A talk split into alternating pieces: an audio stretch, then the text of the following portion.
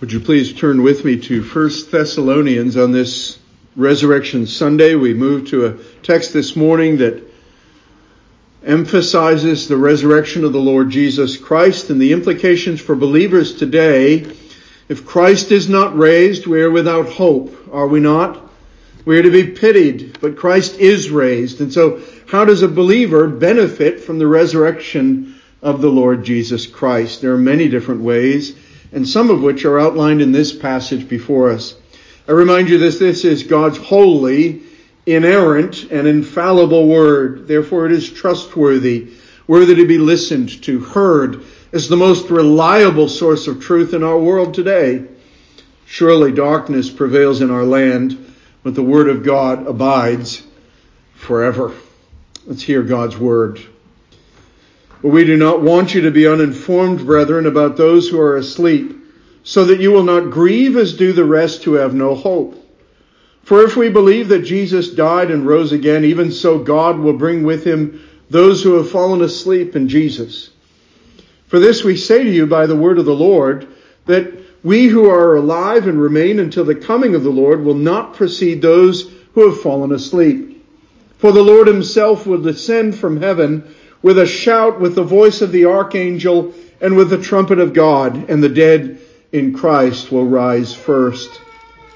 Then we who are alive and remain will be caught up together with them in the clouds to meet the Lord in the air. And so we shall always be with the Lord. Therefore, comfort one another with these words. Let's pray. Merciful and gracious God, we pray that you would grant us understanding of your word. We pray that you would help us to believe it, to trust wholly and completely on the Lord Jesus Christ. We ask, Lord, these things that we would hear that word from him. It is in his name that we pray. Amen. oh, how we feel the death of a loved one, how we feel the death of members of the body of Christ when when they die. We feel the loss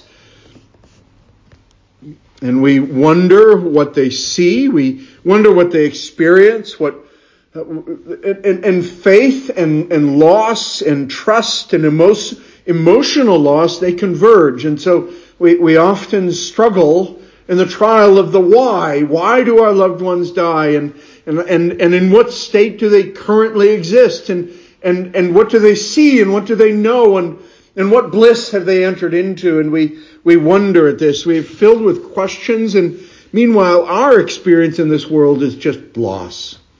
Loss and bereavement, death and the finality of it impacts and lays a burden upon us. We are affected and we never lose a sense of how that affects us. We live in light of death which has occurred and the losses that we have, we have experienced in this world.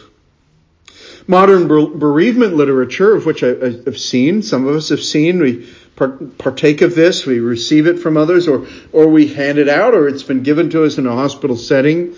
Uh, and usually what's, what's, what's advised there is that someone should maintain a, a normal schedule. You avoid excesses of alcohol or drugs.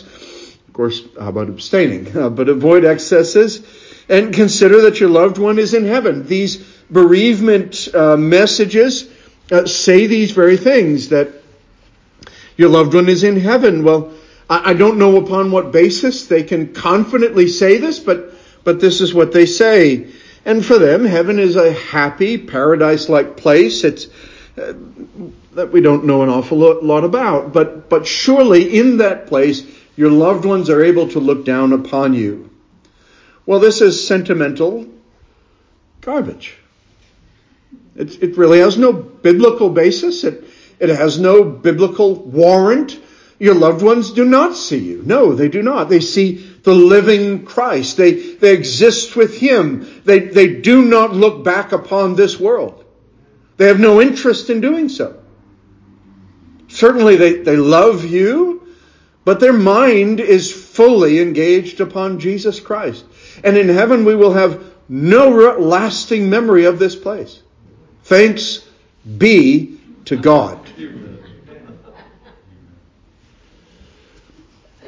Well, That's what they say, and they say that your loved ones are looking down upon you, and we, we should celebrate the significance of their life through a life review. All of these things are good. May, they might be helpful in a moment. Life review, I love that. It's a catchphrase for just simply think about your loved one and what they did and what was special and unique about them and tell other people about them. That's a wonderful exercise.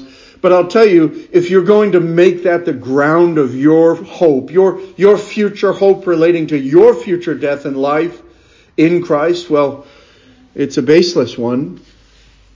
Many of these things are devoid of the comfort that comes from the knowledge that God has appointed their death precisely according to his own timeline, and precious in the eyes of God are the deaths of his, his, his holy ones, his saints. There is much that we can take from this passage this morning, and there is much that we may hope in, and, and that ought to so guard our thinking in this world that we are not in any way hoping in the sentiment just just recently conveyed, but rather hoping in eternal truths bound in the Word of God. Well, let me tell you about where Paul is writing from as he writes this letter to the Thessalonican church. It's written from Corinth about AD 50 and 51. Paul is not too far from his own death. It's going to come in a number of years. It's going to come at some point. But in his early ministry to the European Gentiles in Thessalonica, they, they were charged with a sense of the immediacy of the Lord's return.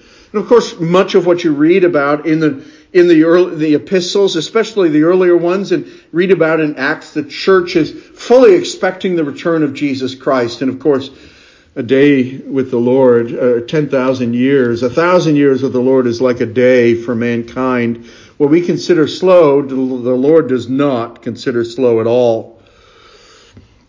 Paul's Jewish opponents that opposed him in Thessalonica had convinced him, told him, or were telling people and were convincing people that what they needed to do uh, was um, actually to believe in something altogether different. They were affecting their, their thinking about the end and about the return of Christ. There were some that were going to the churches saying that the Lord had already returned. And there were others who had opposed Paul in his ministry in Thessalonica, and they had run him out of town. And so Paul didn't, wasn't able to uh, impart to them a full-orbed view of, of what they should expect with regard to the eschaton, the return of Christ. That's what that big word means. The end of all things, the return of Jesus, the end of mankind and of this world in which we live. And so he writes these two letters to them, and I love his very practical counsel to them over and over again. Uh, one of the most comforting things to me is what he says earlier on in chapter 3, when he says, Look, I, I encourage you to live your life, work with your hands, mind your own business, and accomplish what God has called you to do.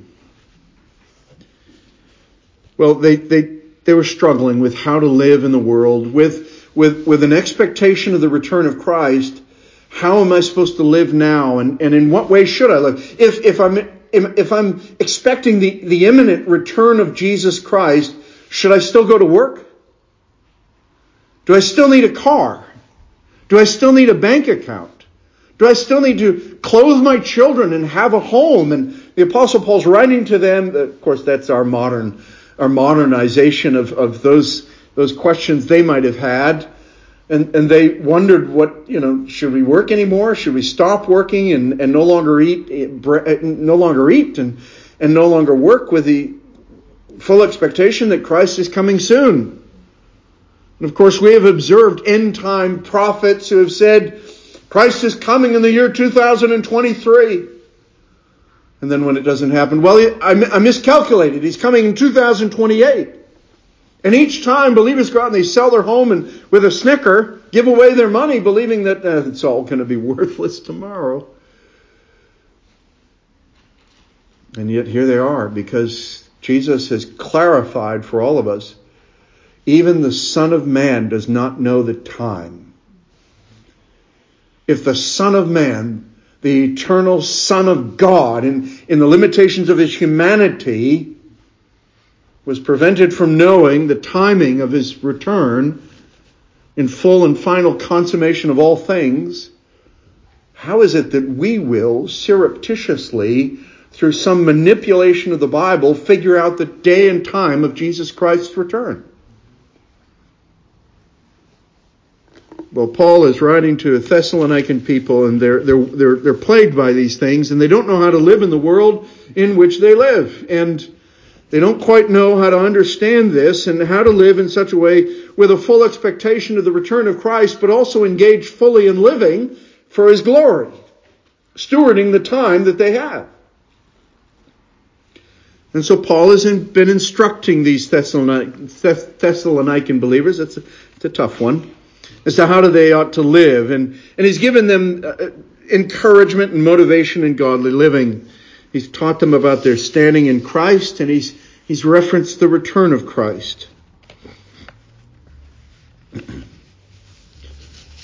One other thing has afflicted these Thessalonican believers, and that is what about people who were part of the community of faith and who have died? What's going to happen then? And they have a question, you see, because Christ, if you, if you follow, the, if you trace the timeline, Christ uh, died and rose from the grave, he ascended. The apostles began ministering amongst all the various people groups and going from town and city and city to town and town to town. And people turned to Christ and the Thessalonican believers turned to Christ and believed. And, and then in the course of events, as Paul was run out of town, some just through normal processes, died. Loved ones. They passed from this earth. And so, so these Thessalonican believers were asking, what happened to them? Are they going to miss out on the, the return of Christ? As I await the return of Christ and live my life centered around that theme, what about my loved ones who have passed away? Will they miss out on the return of Jesus Christ? And so Paul writes and says, We do not want you to be uninformed, brethren. We want you to understand. We want you to know. And of course, we, we know, we understand that the right, right theology leads to right understanding, leads to right living. So if we want to live in such a way that pleases God, if we want to live in such a way that, that is carrying out the calling which I've been given by my God and Father, to which He has called me as His child, then, then I need to believe right things and right framework theologically about God and about His Word and my place within that same framework. What we have come to believe and our theology informs how we respond to things like death And so what actions I take, the, the things that I prioritize, the perspectives, the approaches to life and death that I have, well, theology will either comfort or encourage and sustain us when our loved ones die, or leave us, if, if our theology is deficient, leave us hopeless, helpless.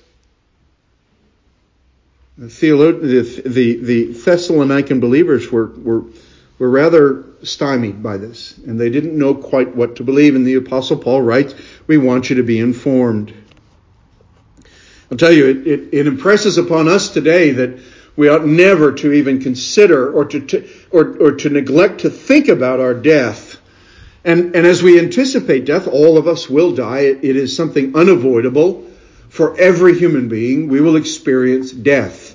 And it's absolutely vital that you don't approach your death without knowledge, without a theology derived from the Word of God concerning death and resurrection and life and the return of the Lord and the state of your soul. It's absolutely vital that you understand and that you frame your, your life now, the days that God has given to you now, by what you anticipate and understand Christ will one day do for you and through you as he returns. And so that's why the apostle culminates this entire section in verse 18 when he says, Therefore, encourage one another with these words.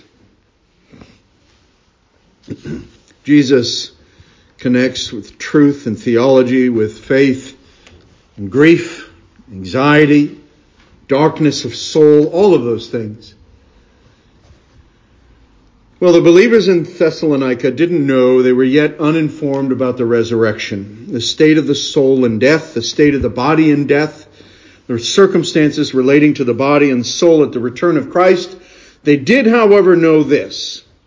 They've been made aware of the Lord's words to his disciples, and there already are creedal formulations uh, already passing amongst the church in that second century. The Apostles' Creed is coming into wide use in the early church at that point, at a later point, but, but it's already circulating. There are already creedal statements that are firming up their belief and helping them to understand their cultural and philosophical context, their, their existential presuppositions about life and death. All of these things are coursing through their mind. But what how does that change when someone comes to understand Christ and his resurrection, which frankly turns the natural order on its head?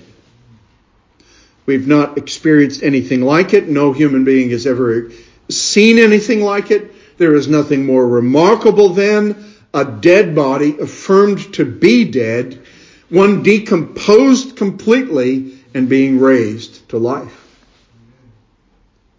But that is what the Word of God tells us will occur with every human being who has died in Christ.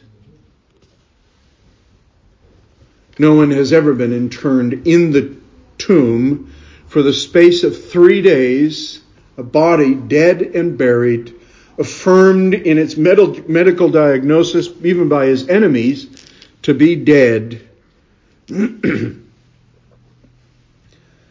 yet, to be brought to life. But we have observed this not only in the in, in, in, the resurrection of the Lord Jesus Christ, the resurrection of Lazarus from the grave, various other healings and various other healings through apostles and through Jesus Christ.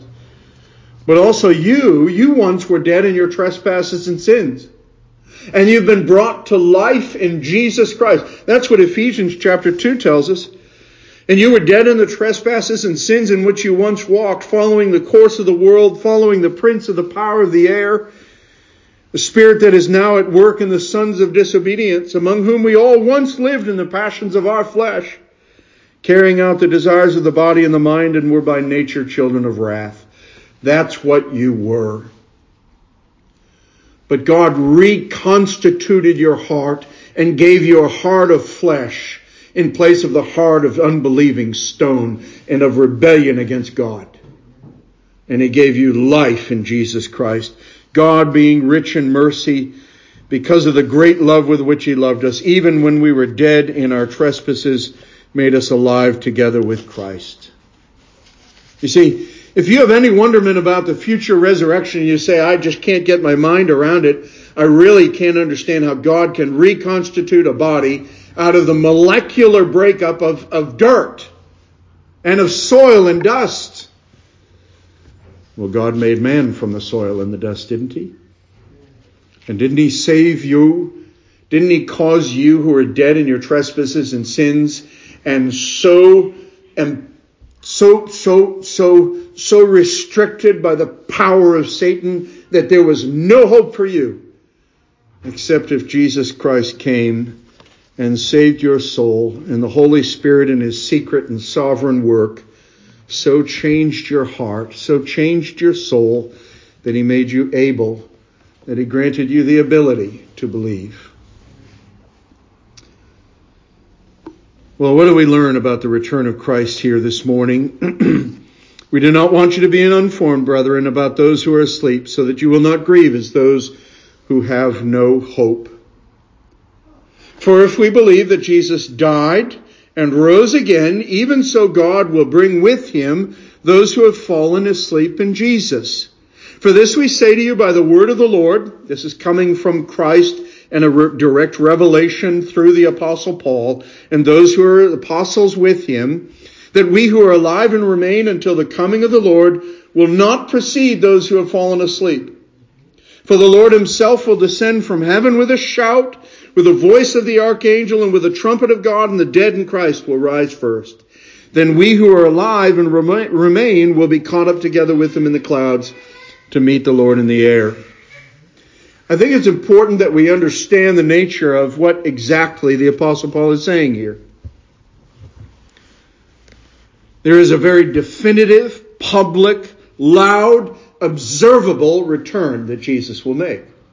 For those who believe that Christ has returned or will return quietly and take the, the church with him for a seven year period or a 70 year period or a 700 year period, whatever it may be, that's not what we observe here. And the apostle Paul is writing to the Thessalonican believers. It is affirmed in many other passages throughout scripture. Go to Revelation chapter 21. Go to 1 Corinthians chapter 15. Go to Philippians chapter 3. Go to 2 Thessalonians.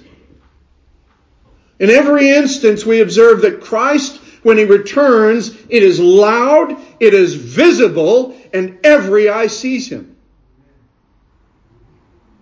It is not secret.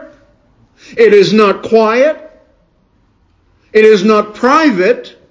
And it is not partial.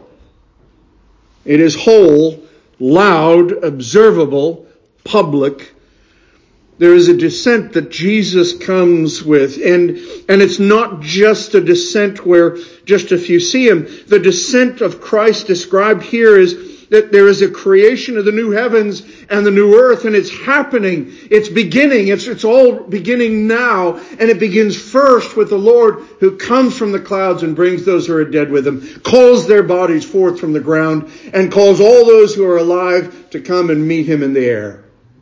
And then what happens? Many other various things which must unfold and event after event after event? No. Then we will be with him forever. There's not a future separation from him. He'll go and then he'll depart and then he'll come again. No. He will never again be separated from his bride. We who are alive and remain will be caught up together with them in the clouds to meet the Lord in the air, and so we shall always be with the Lord. It seems to me that if there was anything else, if there were any other events to be waited upon, if there was any other things that were necessary that believing people in the world at that day needed to know about future events, so that their faith would be complete, so that their faith would be full, so that they would not fear, and so that they would, they would be able to anticipate the things which were going to unfold so that they would not be surprised or taken over by something unexpected, the apostle Paul would have said it. But he presents this to them, and he does so in many other places in similar fashion. This is what's going to happen, then this, then this, then this, and that's the end. Jesus is coming and he's inaugurating the creation of the new heavens and the new earth. He will never again be separated from his bride and he brings heaven with him. He doesn't leave a single thing and he doesn't see, leave a single denizen of heaven behind. Maybe you question that in, in Revelation chapter 21. Then I saw a new heaven and a new earth, for the first heaven and the first earth passed away, and there's no longer any sea. And I saw the holy city, New Jerusalem, coming down out of heaven from God, made ready as a bride adorned for her husband. And I heard a loud voice from the throne saying, Behold, the tabernacle of God is among men, and he will dwell among them, and they shall be his people, and God himself will be among them. And he will wipe away every tear from their eyes, and there will no longer be any death. There will no longer be any mourning or crying or pain. The first things have passed away. that is exactly what the Apostle Paul is outlining here for the Thessalonican believers. Now, when the Lord comes, it will not be silent or quiet or secret. Three different ways in which it will be proclaimed for all to see.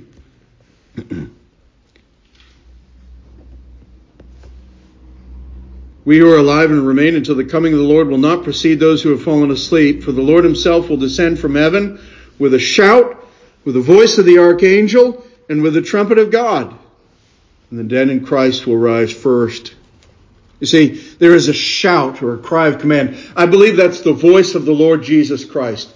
I believe that's the voice of the Lord himself, who God, who created all things and for whom all things were made. And he is shouting and proclaiming, rise from the dead. Very much like exactly what he said before the grave of Lazarus. Lazarus, come forth.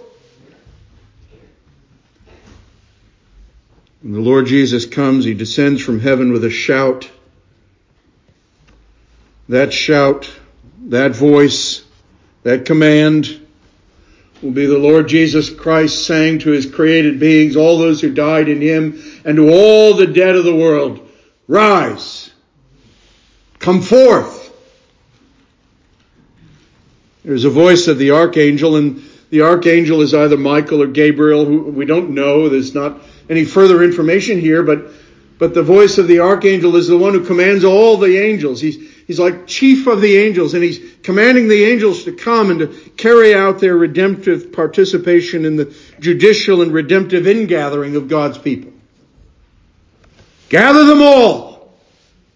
Gather all those in particular who belong to the Lord Jesus Christ. All the dead in Christ, gather them to the Lord. Even now. There's a third thing, a very loud noise, the trumpet, the trumpet of heaven. The final sounding note from heaven, the last trumpet, the final destruction of the systems and the governments of the world and the corruption and the darkness and the blackness of it all it has come to an end, and all God's people are summoned into their full inheritance, the last trumpet, the end of all things. New heavens, the new earth. So let's affirm these facts this morning. All who have died prior to the return of Jesus Christ will be brought with him when he comes. That's what he says. All who die in the Lord, whether that's you and me, even if we die before Christ comes, we will be brought with the Lord when he comes to this earth. Those who are alive will not precede those who have died prior to the return. So when Jesus comes, he's going to come in the clouds with all those and unite them with their bodies, souls to their bodies as a, as a complete being, a human being. They will be raised, their bodies from the dead, from the depths of the ocean, from every place where people have died they will be raised and they will be snatched up into the clouds with him. And the language is clear. It's a, a strong snatching forth with great and mighty power. The Lord himself, not someone else, not a representative, not someone he sends in his place, but the Lord himself will descend from heaven. And you will see him. He will come loudly with a cry of command, with the voice of an archangel, the sound of the trumpet of God, and the bodies of the dead will be resurrected from the grave first. All who are alive in the Lord will immediately, after the bodies of those who have been raised are now united with their soul, those who remain on the earth will be changed in an instant. All of a sudden we'll be glorified. You see, the body with which Christ was raised was this, those sameness was, was clear. It was also different. He was able to move from place to place, and he was not restricted by locked doors. He could appear here and then disappear and reappear over there. He ate fish. He slept. But he had a power that was apparent, that was clear. And then the apostle Paul says, and you will be raised with a body like his glorified body. In Philippians chapter 3. You will be like the Lord. You'll be raised with an imperishable body. And even if you're not raised, you're alive when Christ comes again. Nonetheless, it doesn't, it's, it's not consequential for you in the sense that you'll not miss out. Rather, you'll be caught up into the air with the Lord. But before you even get to Him in the air, you would too will be changed. And we who are alive and remain will be caught up together with them in the clouds to meet the Lord in the air. All who are alive will join the resurrected Jesus, the Lord, in the air. We will meet him in the clouds, the one who's, whom you and I have never met. The one being, our Savior, the Messiah, the Lord Jesus Christ, who we believe in, whom we have never seen with our actual eyes, but who we, we have experienced in our heart, we've seen in the Word of God, we've beheld Him in our faith and in the faith of others, we've heard of Him in His Word, but then we will see Him face to face. Isn't that the hope of every believer? To see the Lord Jesus face to face, to know Him and to be known by Him. Some of us think, well, I don't think I'll be able to, I'm not eminent enough of a saint to get close to him. All I know is that all of us, we, we shall always be with the Lord. Maybe you've seen a large gathering of people and you've, you've been in a large gathering and there is a person you'd like to see, a person of interest. Maybe you want to get their autograph and they're so far away from you, you just can't get through the press of bodies. It will not be like that in heaven. It will not be like that in heaven. What will occur in heaven is you will be intimately with the Lord. All of us, you and I and you and she and he and every other human being who loves the Lord Jesus and beholds him in his coming will not be so far off, two miles away, three miles away. You can barely see the speck on the horizon. No, you'll be with the Lord. And I'll be with the Lord. Space and time are not in any way a constriction to our eternal, limitless, omniscient, omnipotent God. And the last note that is of great and lasting encouragement, we will be with the Lord. These events leave a Christian with hope, grounds of future certainty, yielding a present and sustaining encouragement Therefore, we are not to grieve like non-believers. And that's why Paul says, so that you will not grieve as do the rest who have no hope. He's, he's putting the Christian's hope in, in, in contrast to the unbelievers of the world who do not have hope with relate with, with, with relation to death. What what what un, how unbelievers experience death is they simply have a, a, a an ungrounded, unfirm hope that their, their sentimental imaginings about, about heaven and about goodness and about God's acceptance of wicked sinners will actually be brought to fruition. But these things are non-biblical and untrue. God is holy. He is infinite. he has created all things for His glory's sake. And for all those who are opposed to Him, God cannot abide on holiness, sinfulness, wickedness, but he must, because he is a holy God, punish sin.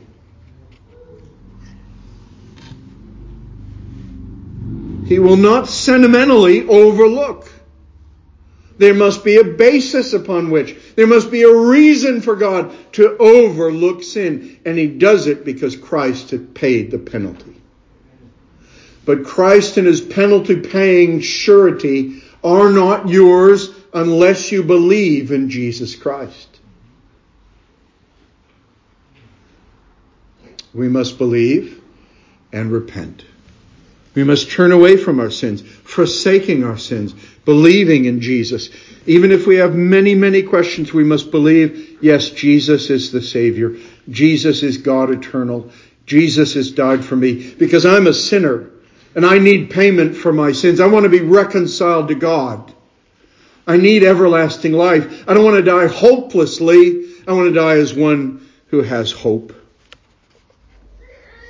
There's encouragement here in the text this morning for all who can't bear the thought of losing their loved ones too. We all know about the shooting at the Covenant School about a week ago in Nashville, Tennessee. The school for one through six grades.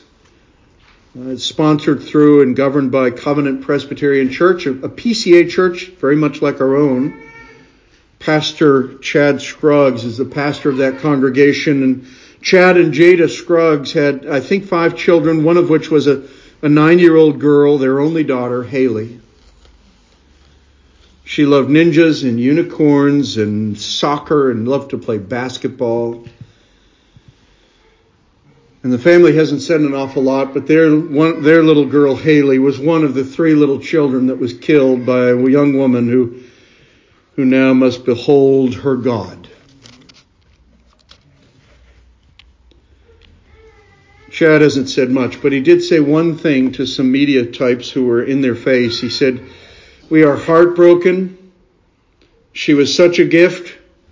Through tears, we trust that she is in the arms of Jesus, who will raise her to life once again. You see where he went? He didn't sentimentalize. He didn't talk about a hopeless thing. He said, we look at our daughter's death with real grief, with real sorrow, we, with, with wonderment, and we, we're asking the wise, but through tears, we trust she's in the arms of Jesus who will raise her to life once again. He, his, his hope, he grounded his misery and his sorrow and his grief, he and his wife together with their children in the resurrection of Jesus Christ. There's an assistant pastor who knows Chad, and he said, as you can imagine, this is a hard time. There's grief, but not without hope. You see, that's biblical. When Jesus comes again, he'll bring your departed loved ones with him. All those who have faith, who has faith in Jesus Christ. The apostle Paul has already referenced that in chapter 3 verse 13. He says, I pray that he may establish your hearts without blame and holiness before our God and Father at the coming of our Lord Jesus Christ with all of his saints. Jesus is coming again with all of his holy ones. And that's the consummation. It's the end of all things. And all people who are believers will be transformed, their bodies transformed and glorified, and then so too will the bodies of those who remain alive at the coming of the Lord. 1 Corinthians chapter 15 in verse 50 through 53 says, For the, the trump will sound and the dead will be raised incorruptible and we who are alive and remain will be changed. Just in conclusion this morning, there's nothing here about a secret removing of the church or a rapture for seven years, nor is there a summary of a secret or quiet return of Christ. What we observe here is Christ is coming. When he comes, he is bringing about inaugurating the new heavens and the new earth. He is redeeming the earth that is crying out for that redemption since the sin of Adam and the fall of humankind. And when Christ comes, he's bringing all the dead and all the denizens of heaven. It will be loud and proclaimed and clear for all the earth to see and to know. And then we will be with the Lord. There's not an, an interim period. There's no, no, no, no, no other period in time that, that will, other events will take place. It's just simply, and then we shall always be with the Lord. Does that comfort you this morning?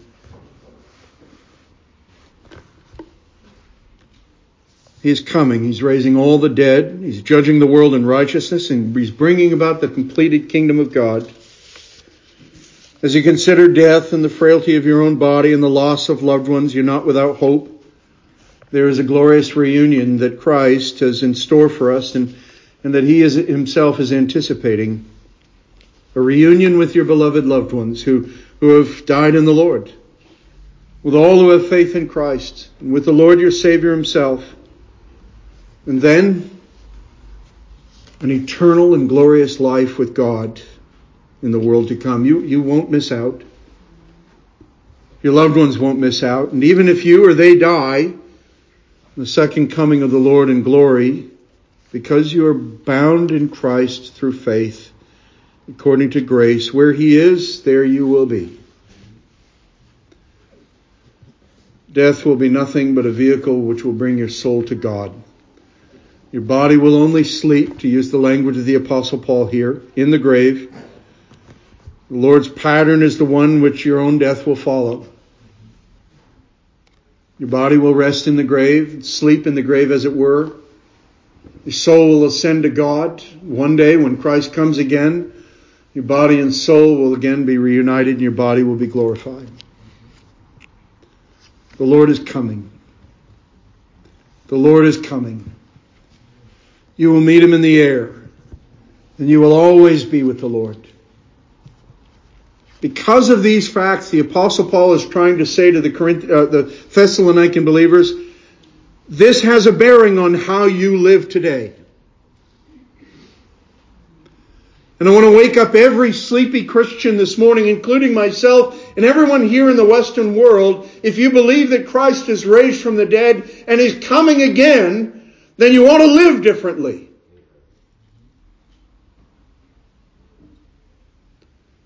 The whole of our lives should be marked by the reality that, well, Christ is coming again.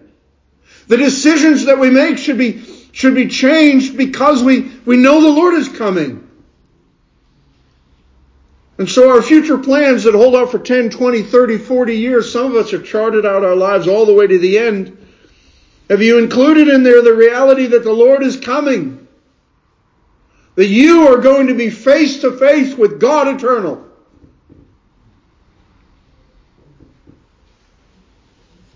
Doesn't that mean at the very least that you should put all your faith in Jesus? Doesn't that mean that you should submit all of your priorities, all of your expectations, all the ways in which you've lived your life thus far to that one reality that is more true than anything else? You don't know the day of your death. You don't know how long God is going to give you. You don't know anything about tomorrow. Never mind 50 years from now or 20 years from now, 10 years, one year, who knows? But you do know the Lord is coming again.